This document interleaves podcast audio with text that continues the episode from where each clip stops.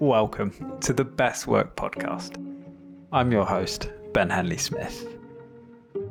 The goal of this show is to uncover the personal stories of successful software engineers, founders, thinkers, and leaders who are all navigating their own working journey. Finding our best work is often this hidden journey, uncovered through an ongoing conversation with ourselves and then the world around us. Every one of these episodes is packed, full of timeless ideas you could apply to your own life. In this conversation, I speak to Kimeshan Naidoo, the CTO at BX and former co founder and CTO at UniBuddy, as we explore stress, health, meditation, Stoic beliefs, and the philosophies that guide Kimeshan's working life.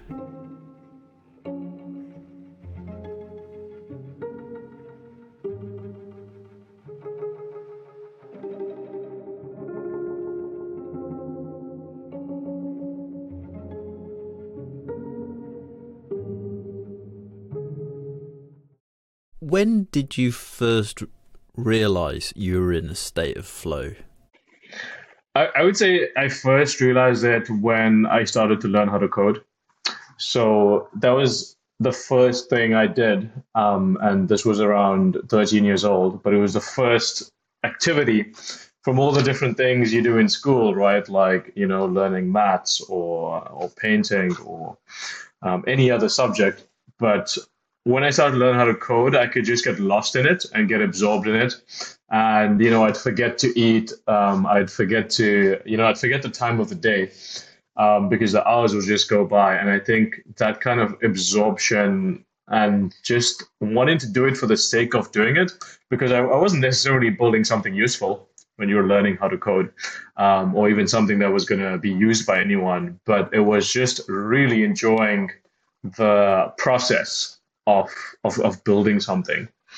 And that's how I knew that I'd found I'd found the type of work that I really enjoyed and that I was intrinsically motivated by. And I think it took it, it took a long time to get there, even though I was relatively young when I when I started to do it. But it took a long time to realize that this is the thing that's that's giving me this maximum flow um, because I, I, thought that maybe there will be lots of other things that I could get it from. But I found, you know, since then that there's not too many things that I get I, I get that from, if not anything else. It almost sounds like too good to be true. Like, oh wow, I get to like play and build these things that don't actually matter, but yet this is what I am meant to do. This this is my state of flow.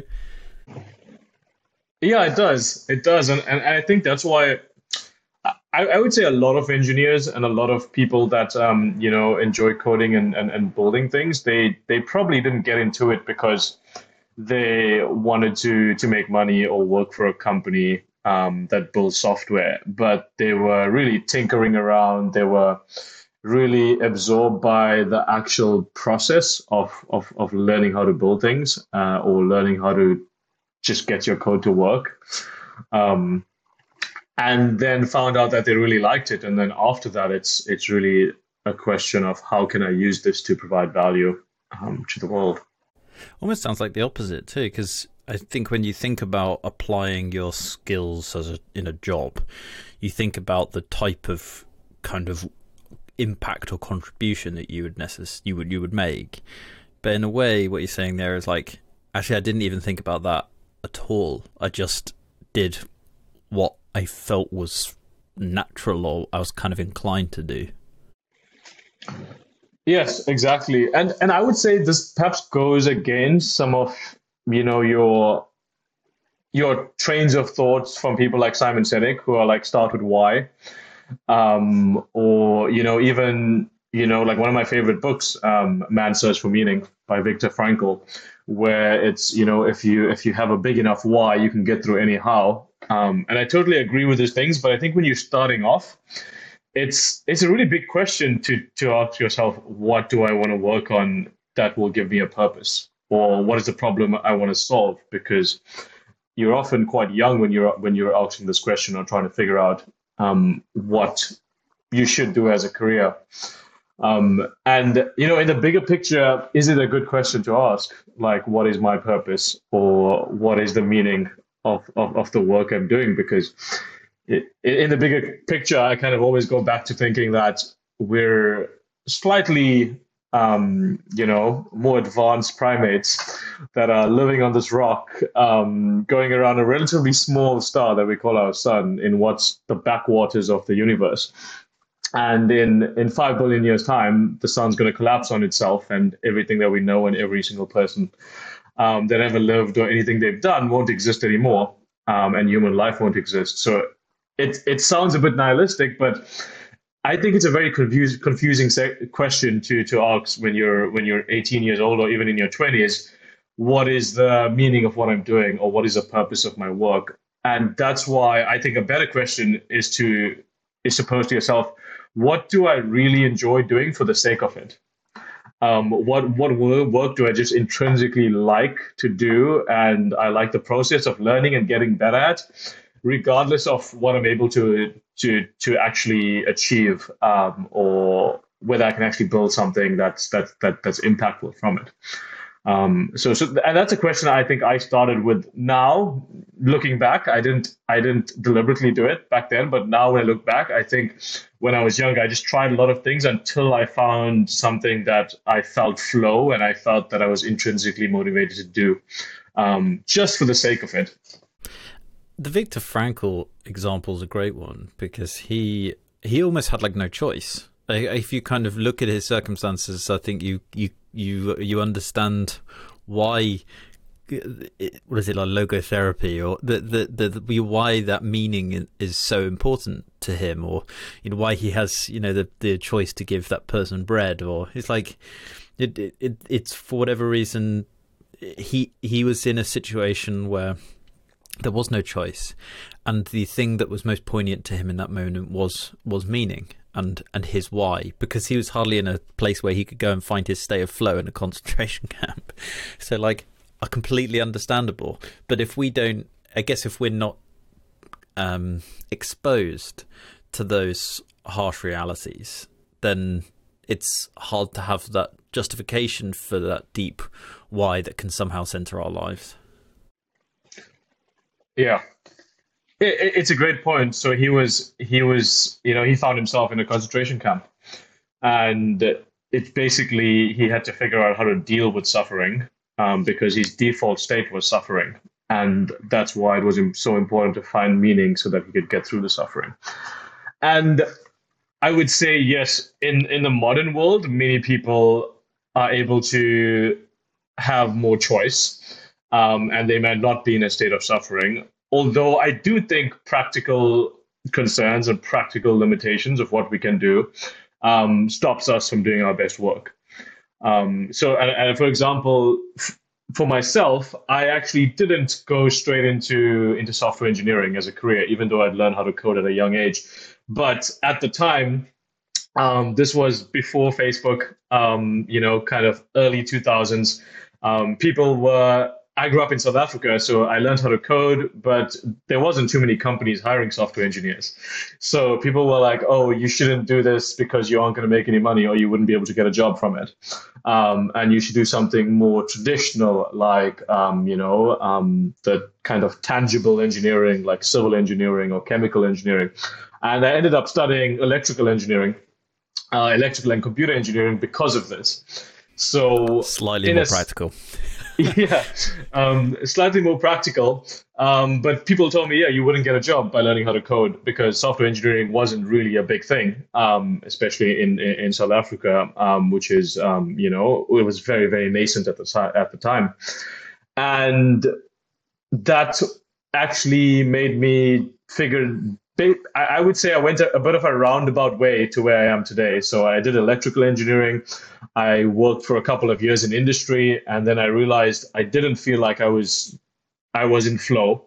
I wasn't intrinsically motivated by the type of work involved in electrical engineering and working with hardware um, or power systems.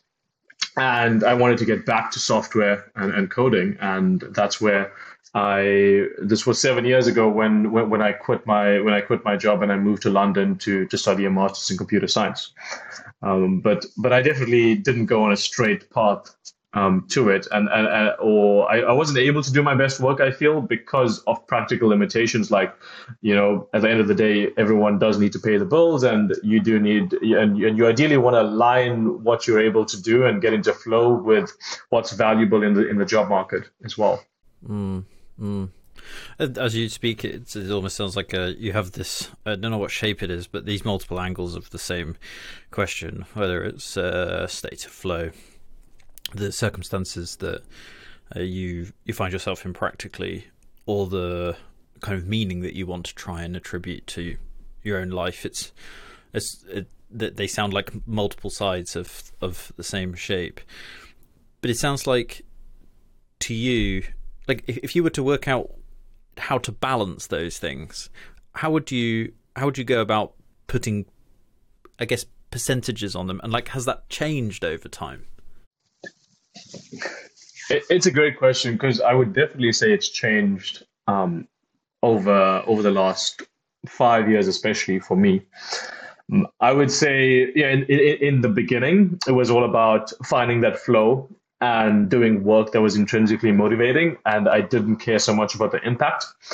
Um, however, now I'm in the stage where I really care about the impact I'm making with the skills that I've managed to build up and i feel that's because once you once you realize what you're able to do your best work in and you develop these skills then you want to really make the maximum impact with it um, but that, but that comes afterwards and and i think now uh, because because once you once you find that best work and once you get good at it, then you also will have more opportunities of how you can do that work and where you can do it and how you can apply it. And then it's a harder question of, you know, where do you want to make an impact and where do you want to find meaning from your work? And that's the kind of questions that that has been occupying me for the last couple of years a lot more Whereas I didn't think about this in, in my 20s. I was I was really interested in becoming a great software engineer and being intrinsically motivated about the craft of actually building things. The meaning part, it makes so much sense to have that to kind of sort out the practical and the flow part and then the meaning part later because you can only impart some kind of uh, gift on the world if you have that gift in the first place. So figuring it out first makes a lot of sense. But the thing I, I, I think a lot of people struggle with is knowing like what comes first, flow or the practical necessity of the things around you. Like that's the real challenge because how, how do I, I? I really want to find that state of flow. I want to find that state of play. I want to do something that I feel is kind of naturally I'm mean, naturally inclined to do. But at the same time, you're surrounded by these practical necessities, and you you get stuck with this chicken and egg problem. Yes, and, and I would say most people haven't found the the thing that they're really in flow with and, and they're intrinsically motivated motivated by. If, if I think about the friends that I speak to um, and engaging with people um, that are you know in a similar stage of career to me, um, and and yes, the practical limitations do get in the way. Uh, but what I found, and in a sense, what I did was I did the practical thing first, and then I continued to I continued to explore and continued to experiment. So I think maybe you're you're doing a certain type of work, um, or you're doing a job that pays really well, but you realize this is not the work that you're intrinsically motivated to do. Um, you you should then you know start to explore other types of work in parallel. Um, you know whether it's doing it as a hobby, whether it's doing a personal project um, you know, or working a bit on, on, weekends. So, so while I was working in electrical engineering, I was still kind of coding on weekends or certain evenings. Um, and that's when I realized that hey, this is the work that I'm really enjoying, and not my not my kind of nine to five. Um, and I think that's a good way to actually first. The first hard part is discovering what is the thing that that that gets you into flow, um, and you can do that in parallel to to your current job while you while you have those practical limitations. And then once you find it, I would say it's a question of okay, how how can you transition from what you're currently doing to to that to that type of work that you know that you're going to produce your best work. Um, and you can usually find a way. Uh, for me, it was going back to school, and it, it was it, it was um, you know starting a master's in what I wanted, and then getting into uh, in, into into the tech startup industry to, through that. Um, but depending on on the type of transition you're trying to make, there will be other steps that you have to figure out. Um, but but I, I, would say the first part is figuring out what that is. A lot of people haven't figured it out, and you do need to be able to to create some time and space to experiment outside of your day to day job to find that if you haven't found it yet. Guess we also want to somehow. You said earlier, like it was the the way that you described being on a rock. Uh, and the, uh, circling around a small star was kind of nihilistic, and uh, there's definitely a part of it where I guess like we we don't we think oh god like it almost feels selfish to like just play around for the sake of myself to see what I like like because if so I think people just want to skip to doing their best work and if your best work is this kind of meeting place between the unique gifts that you have in society it's very hard to find those two at the same time but it's kind of tempting to just go for them both at once yeah I it, it's a tough one. Um, I think I, I think trying to to to find the, the reason why I, I prefer to start with just finding the thing that's that's really interesting to you is I feel it's more sustainable in in in the long run. Um, and I think there is a lot of data around it that you know people that are really motivated by flow and intrinsically motivated um, are able to also sustain this over a long career and really have fulfilling careers, um, you know, over decades. Whereas you you might be you might find yourself you're switching between industries and between jobs a lot because you're doing it just because of the practical reasons. Um, so I, I, would say yes, it can, as you say, it can be. You can feel pressured, like, hey, I just want to get to this quickly. But in the long run, it's better to to spend more time and invest that time in experimenting and finding that thing that you're intrinsically motivated by, because it will it it it it, will have returns over a longer period of time. Um, and and you, you kind of get that exponential reward over a long career that's really satisfying. It sounds like something's something's really changed, and over the last couple of years, you've taken that gift and wanted to apply it more deeply in a in a way that has more meaning. Do do you know what's underneath that shift? I mean, the deepest question I could possibly ask here is why are you searching for that meaning now? It's a great question, and I haven't really thought about why the shift happened. Um, instead, I've started to think about where where I can find what are you do? yeah, yeah, exactly. I would say if I had to, you know, think about why the shift happened, I would say at some point you get to a level where you think you're at least competent at your craft, and it starts to become very automatic. So it's a kind of unconscious um, competence where you know you're able to do it quite naturally um, after after many years of practice, and then it almost frees up your cognitive cognitive load because in the beginning your cognitive load is so full of just trying to become good at something that you're not really thinking about anything else. Um, and I feel what happened to me is the cognitive load just dropped because it became natural and more automatic. And then I started to think, I started to use that cognitive load to actually think about what is the impact of my work um, or how can I find, find more meaning from this? Um, and you start to really pay more attention to that. So if I had to guess, I would just say I was so distracted by, you know, aiming to become good at what I was doing that I didn't think too much about why I was doing it. Whereas now I have that mental space to do that. Um, yeah, and it's layers, taking more like steps almost yeah. as you go up. Yeah, and it starts to take more of a center stage in your in your head. Uh, I feel at a certain point um, because that's what you're really thinking about, and um, and, and and it's it's a more it's a, it, it becomes a more interesting challenge almost. Let me find meaning. Um, whereas early on, the challenge is let me get really good at my craft. Where did you start, or did it happen by accident? In, in terms of the shift from the Yeah. craft to the meaning, I, I would say this is where Viktor Frankl's, you know, philosophy comes in, in terms of if you have a strong enough why, you can get through it anyhow. Um, because as as I was building UniBuddy and as it became bigger and bigger, um, you're you you you realize that building a and scaling a company is is all about dealing with a roller coaster of a ride.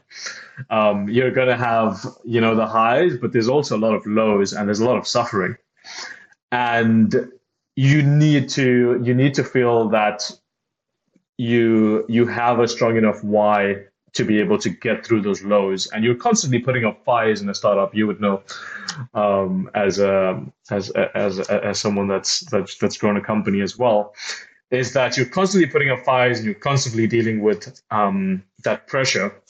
So i would say that's when i started to really think about it because i, I really needed to to to feel that i had that strong enough why to get through the last seven years otherwise i would have quit after two years um, and and i think that's why the the next company that I eventually start, I, I would really, you know, want to make sure that it's a strong enough why, and I could be motivated to to get through that roller coaster or to stay on that treadmill in a way for you know five years plus.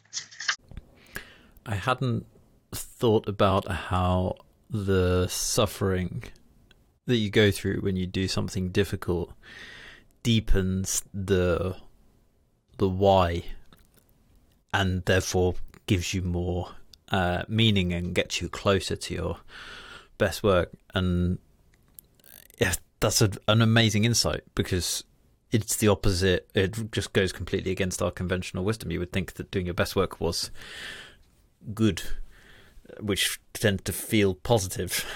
But in a, in a sense, like it's almost like you can't do your best work without some form of suffering, Yes. which is kind of I don't know. Is that sad or is that good?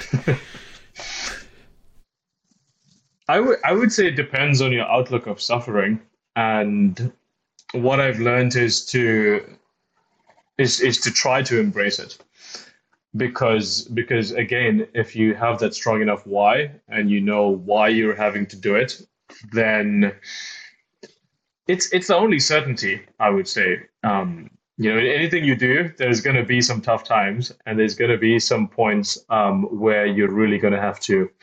Um, you know, go through some difficulty. And if it is the only certainty in life, in work, and in starting a company, then why not embrace it? Trying to avoid suffering in life, it's a bit like a fish trying to avoid water to me. And I think sometimes people, we, we try to avoid it and we, we just want to be comfortable. And that leads us to actually constantly um, feeling dissatisfied and ironically suffering because we try to avoid suffering. And and that's also been a shift in my mindset over the last couple of years is actually let me try to embrace this roller coaster. Let me accept the lows along with the highs um, and and not try to avoid it. Uh, earlier in my career, it was all about avoiding failure, avoiding the lows, avoiding the mistakes. And later on, you realize that it's it's it's it's it's it's it's just a certainty um, you are going to suffer, you are going to make mistakes, um, you are going to go through difficulty, and it's it's it's how can we handle that in a way that makes it enjoyable, and and for me that's about trying to embrace it as much as possible, take it as part of the full experience. Ac- the acceptance that you talk about there. How have you learned to accept suffering in that way? And like practically speaking, like what happens? Like you have a shit day, you have a crap situation. Like what do you practically do to accept that moment rather than let it spiral you downwards?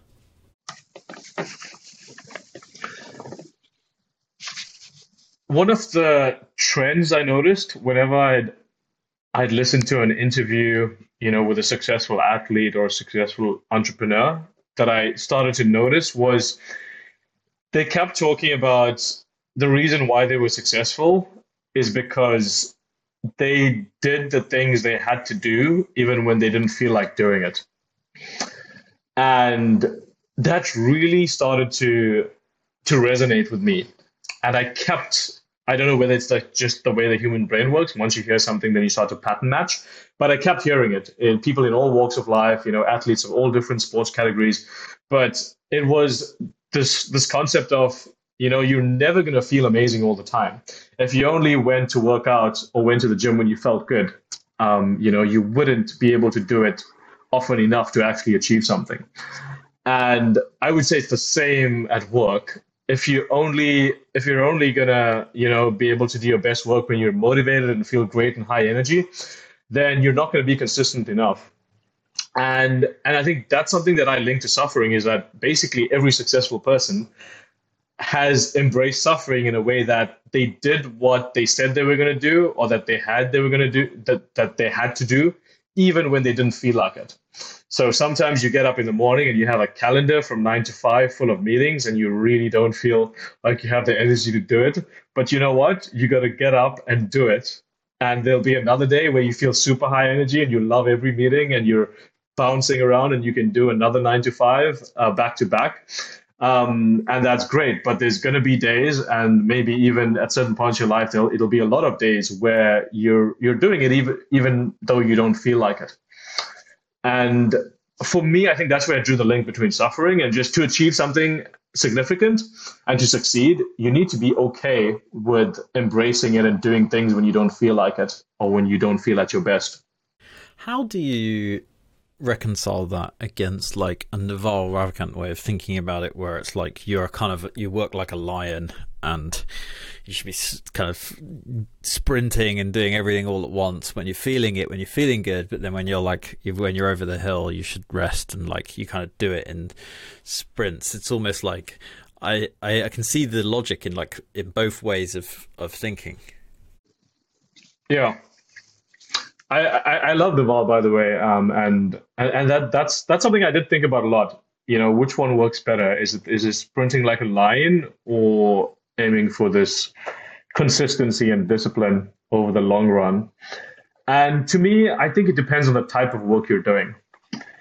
And if you're working on a project basis, and I think you're kind of you enjoy building things or the initial stage of building something, then that sprinting and working at, like a lion can work really well to get a project off the ground, especially, um, or to build an MVP, um, or to achieve product to market fit.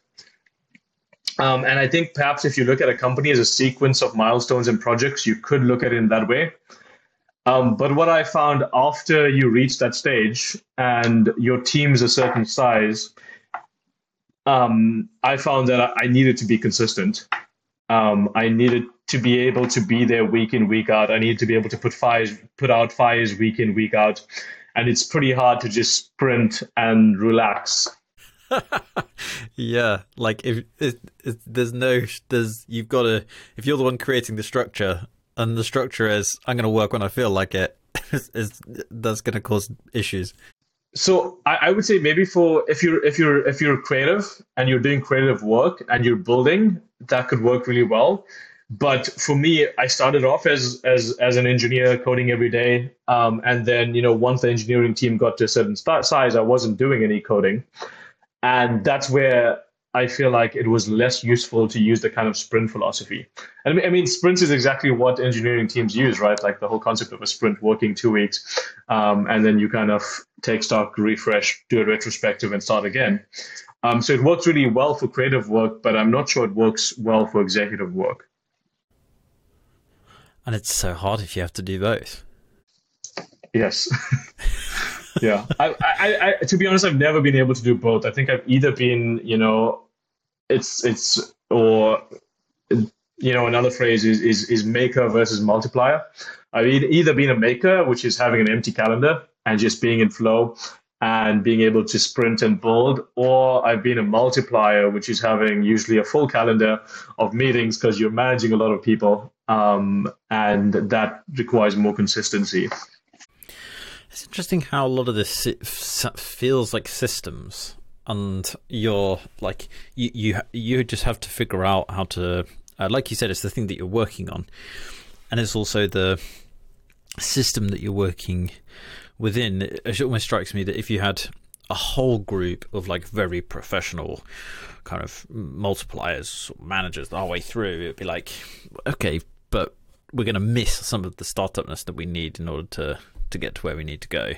But if it was all the other way, then you wouldn't have any structure. So it's almost like the system needs its check and balance in a way to give it its variety somehow. And if you understand that that's what the system needs, maybe you're able to design the system that can support your best work in a better way.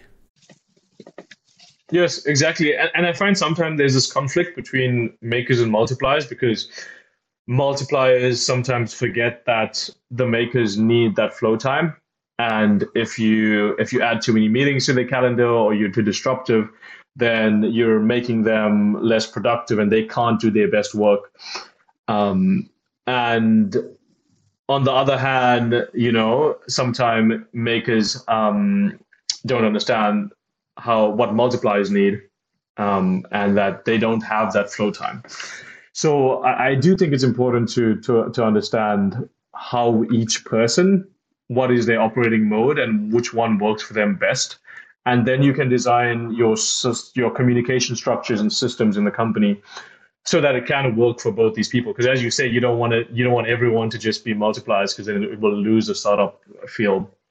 Uh, but you also at a certain size, you can't have everyone just operating like makers um, as well.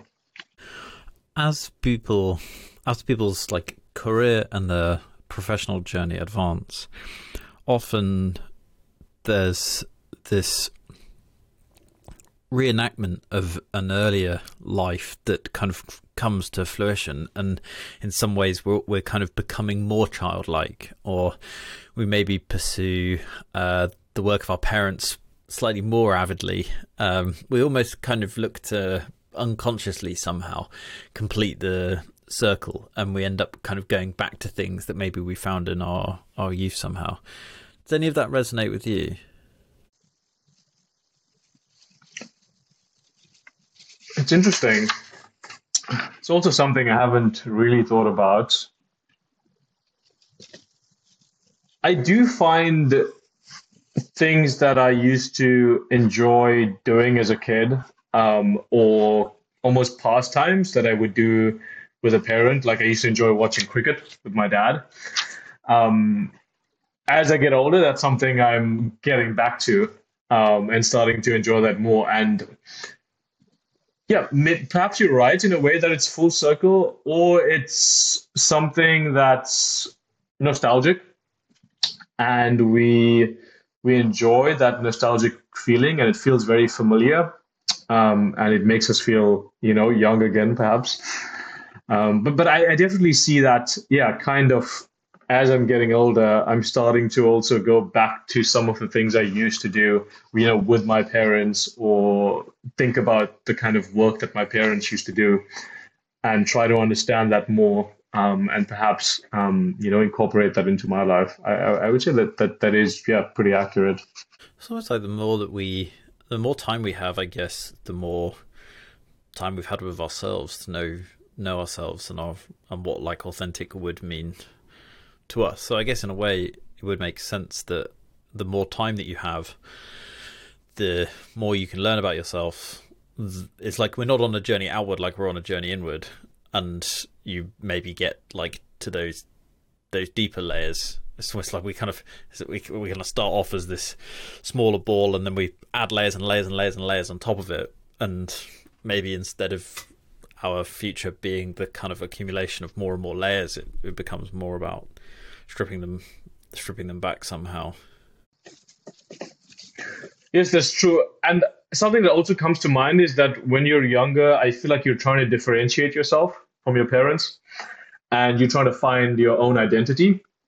And then once you become more secure in that, and you feel like you are your own self and you have your own identity, then perhaps that's why we go back to, you know, trying to do the things that our parents did or or things that we used to do with them because now we're really secure in our own identity and we know ourselves and we have our own hobbies and preferences and we can almost go back to that without feeling like, you know, we're um, just just merely copying them in a way.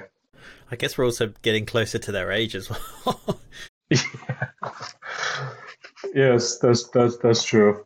like simple stuff.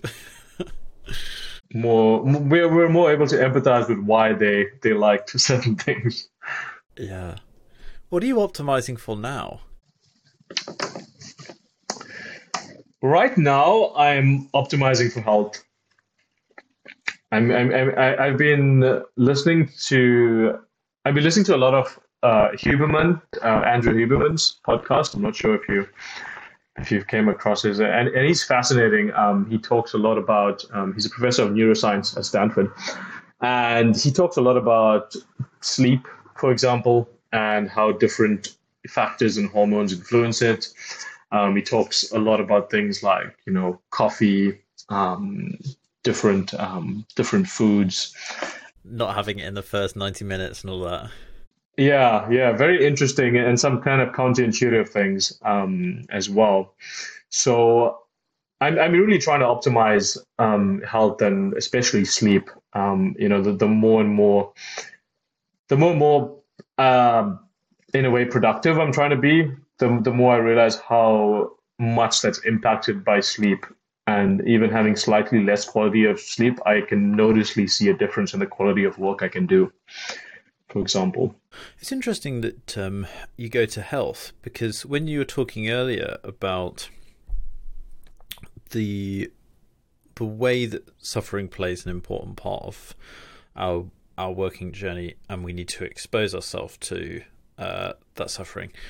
I, it, when you were talking about it, I was thinking about dopamine and how dopamine, if we have a uh, a, a if we are exposed to a large amount of dopamine at once, we kind of set new limits in our own brain that kind of tell us this is the new this is the new normal. So if you're like the bungee jumper or whatever, like you can get hooked on it because it's it doesn't just like fluctuate there. It like sets a new limit, and then your your brain like has to constantly try to go to that limit again in order to get that same hit.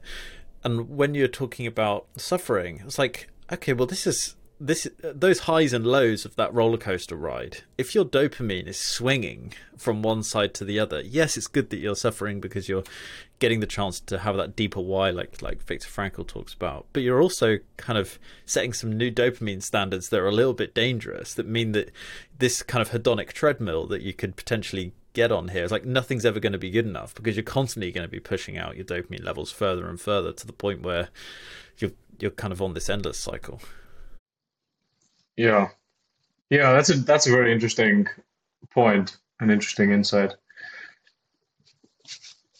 I would say that regardless of where you are on the kind of you know, if you think about a sinusoidal wave, um, and how high and low those are being expanded to. Um, something I'm trying to practice as well, and, and I'm a big fan of is is the concept of stoicism and how we could try to regulate our responses and emotions to regardless of where we are on that sinusoidal wave. Um, and, and, I think kind of embracing suffering in a way, it's it's it's part of it is just not reacting too much to the low, um, and trying to trying to accept it as as as unemotionally as you can, um, along with the highs uh, or similarly with the highs, not getting too excited when, when when something's going really well, and not getting too down on yourself when something's going uh, bad. So again, I, I, would say perhaps those are linked. Um, how how can we be more kind of stoic, um, dealing with the different phases that you're on that wave? I just fascinating. I never thought stoicism as a way to control your dopamine levels. but it makes a whole lot of sense again, it goes against with your acceptance and trying to be more stoic in the way that you think through those things. I mean, it makes it just makes yeah complete sense. Like, don't don't think that um, saying like nothing's ever as good as bad as you you or as, it, as it first appears. It's like well, does saying is is true in so many circumstances, but it's also saying that we should just embody full stop because if we did, then maybe we would e- even that out and and not be so susceptible to these swings. Yes. it, it's interesting because dopamine's um, an actual physical, um, you know, biological element in a way. So I suppose the question is how much control do we actually have to control our feeling when there is a spike in dopamine? Um, and to what extent, or is it pretty difficult to, to control our reaction to it? Um, and I suppose that's a question, or I don't know enough about it, but can we, yeah, can we actually, you know, not get too excited if we have a spike of dopamine? Um, can we kind of look from the outside in? It's like, hey, I can feel this is going high, but I'm not going to react to it, um, and kind of just observe it.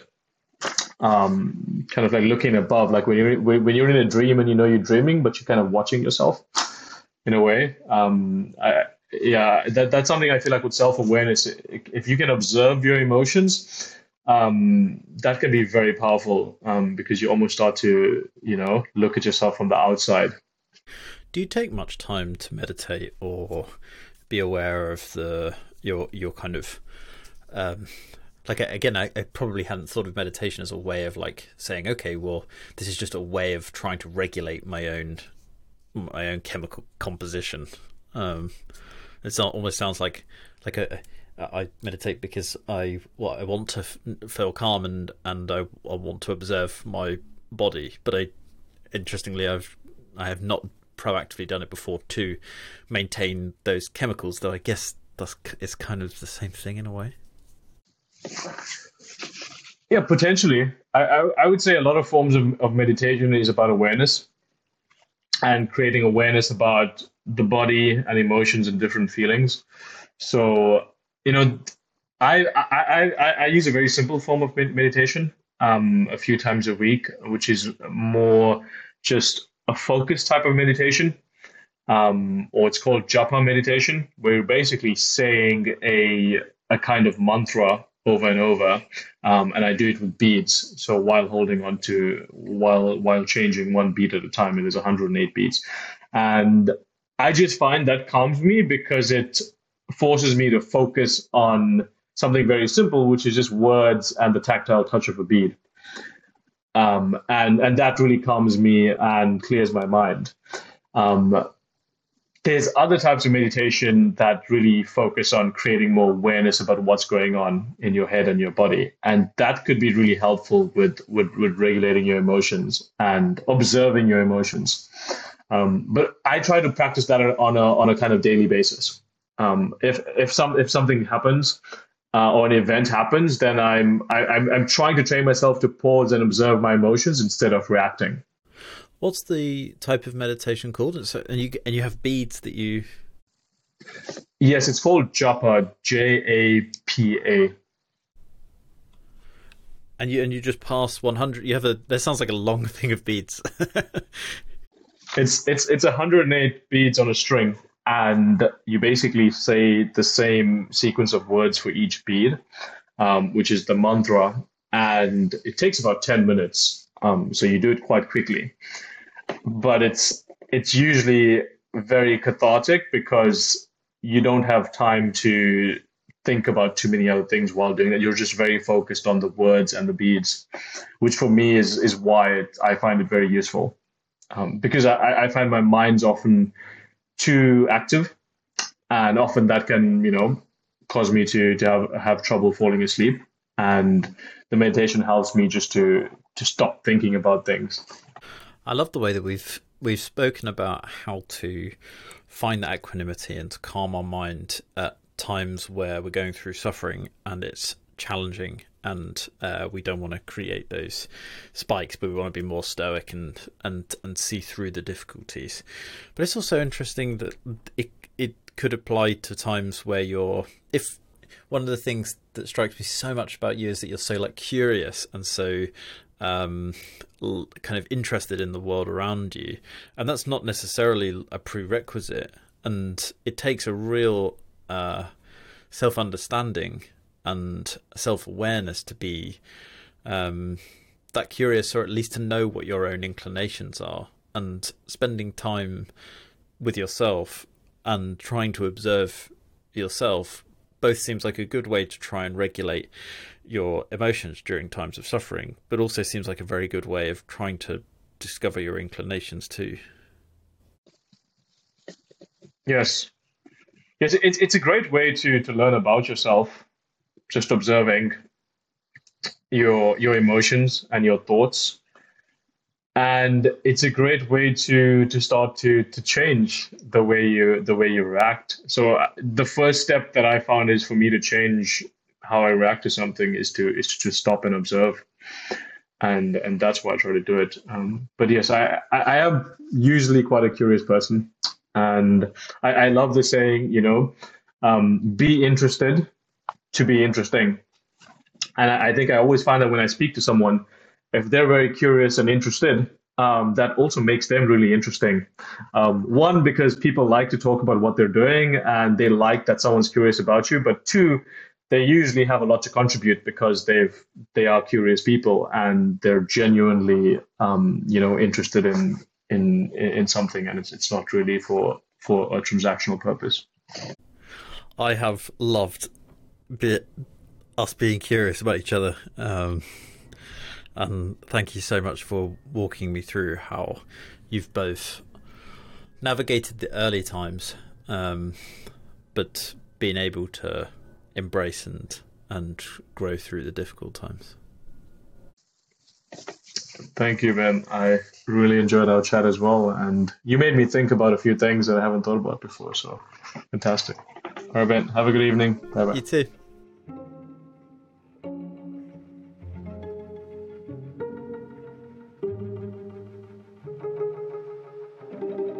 The Best Work podcast is produced by the team at Cord.